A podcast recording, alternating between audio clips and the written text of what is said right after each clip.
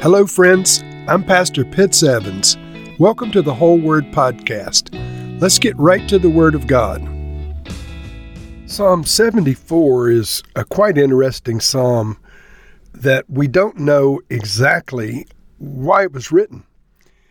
It seems to be referring to a conquest of Israel and details of things that happened during the conquest. But the only time that this seems applicable is long after the time that it's believed to have been written. So it's a psalm of Asaph, who was one of um, King David's three choir directors, as I mentioned previously. It speaks of an adversary coming against the worship of Yahweh and against Israel. And uh, the psalmist asked the Lord to look at this destruction and to intervene on Israel's behalf. All of that's great. Israel, of course, was attacked during the days of King David, but no adversary in David's lifetime ever conquered Jerusalem, unless you want to consider his son Absalom as an adversary. Absalom was still Jewish and it was still in Jewish hands. But this may prophetically refer to the Babylonian conquest of 586 BC.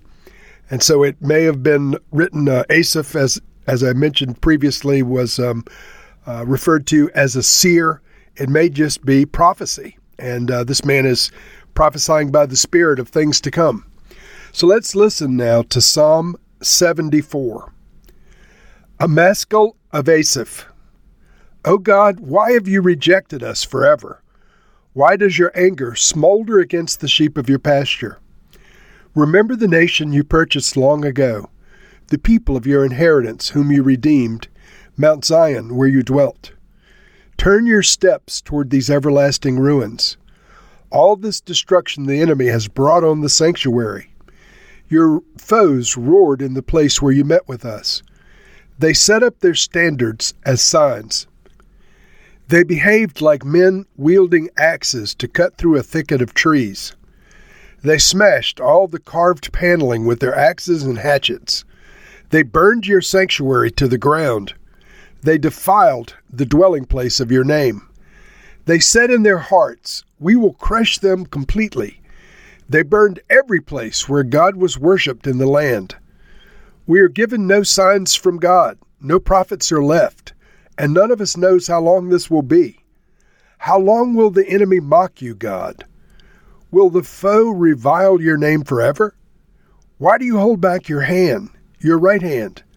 Take it from the folds of your garment and destroy them.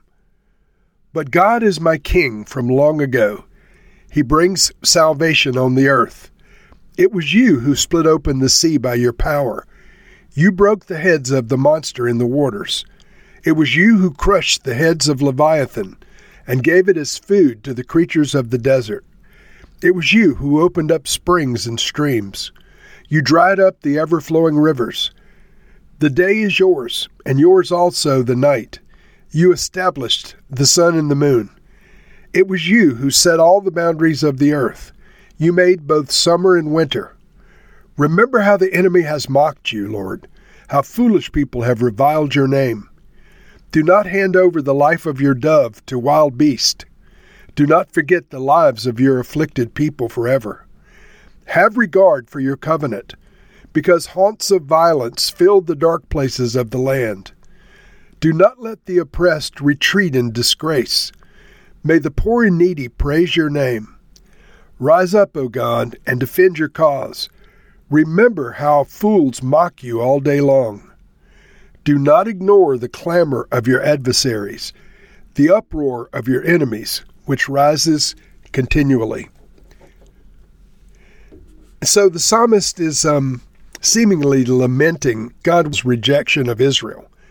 He says, God, why have you rejected us forever? Or, Oh God, have you rejected us forever? Why does your anger smolder against the sheep of your pasture? And so, um, as I mentioned, this may be a prophetic look uh, by the Spirit of days to come when Israel was apostate and the Lord did indeed turn her over to her enemies. The psalmist goes on to call on the Lord. He says, Remember the nation you purchased long ago, the people of your inheritance whom you redeemed. Turn your steps toward these everlasting ruins, towards all this destruction the enemy has brought on the sanctuary. Once again, the sanctuary wasn't even built in the lifetime of King David. It was built by his son Solomon, so uh, it was certainly not destroyed in Solomon's lifetime, and therefore Asaph uh, would not have lived through such a situation in the natural. But he points to a destroyed sanctuary. He goes on to say, They burned your sanctuary to the ground, they defiled the dwelling place of your name. They burned every place where God was worshipped in the land. And so this would indeed be a, a terrible season of time that he's referring to. He goes on to say, We are given no signs from God, no prophets are left, and none of us knows how long this will be. How long will the enemy mock you, God? Why do you hold back your hand, your right hand? And so a, a terrible cry for mercy uh, from a future adversary. He goes on to review some of the Lord's mighty deeds, um, using the expression, it was you, repeatedly. He says, It was you who split open the sea by your power. You broke the heads of the monsters in the waters. It was you who crushed the heads of Leviathan and gave it as food to the creatures of the desert. It was you who opened up springs and streams. You dried up the ever flowing rivers. The day is yours, and yours also is the night. You established the sun and the moon. It was you who set all the boundaries of the earth. You made both summer and winter. And then he closes with a passionate plea for God to arise and deliver Israel from her adversaries. Verse 18 Remember how the enemy has mocked you, Lord, how foolish people have reviled your name. Do not hand over the life of your dove to wild beasts. Do not forget the lives of your afflicted people forever. Have regard for your covenant, because haunts of violence fill the dark places of the land. Do not let the oppressed retreat in disgrace. May the poor and needy praise your name. Rise up, O God, and defend your cause. Remember how fools mock you all day long. Do not ignore the clamor of your adversaries, the uproar of your enemies, which rises continually. So, friends, I can't help but consider as I read these words and meditate on them that the Psalms were available when the Assyrians came in 722 BC and destroyed uh, the northern kingdom of Israel. This psalm was certainly read and in wide circulation when the Babylonians came in 586 BC and destroyed Jerusalem herself. This may have been preached and prophesied and prophetically shared in the season of Jerusalem's conquest under the Babylonians or under the season of its siege by the Assyrians. It didn't fall, Jerusalem didn't fall to the Assyrians, but the Assyrians laid siege to the city until the angel of the Lord came and delivered them by the prayers of Isaiah and the prayers of Hezekiah. And so the Lord knows the end from the beginning. He knows my end from the beginning. He knows your end from the beginning. He knows the end of nations from the beginning. And these prayers for deliverance and prayers for protection and passionate pleas for God to arise, these are always applicable to whatever nation we were born into, whatever situation we have. And so, Lord, we ask that you would arise and deliver us. Deliver us as individuals, deliver us as families, deliver our nation from evil.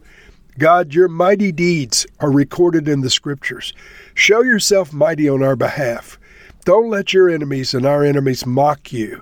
Lord, don't withhold your hand of strength. In our behalf, Lord, defend us and destroy your enemies. In Jesus' name we pray. Amen.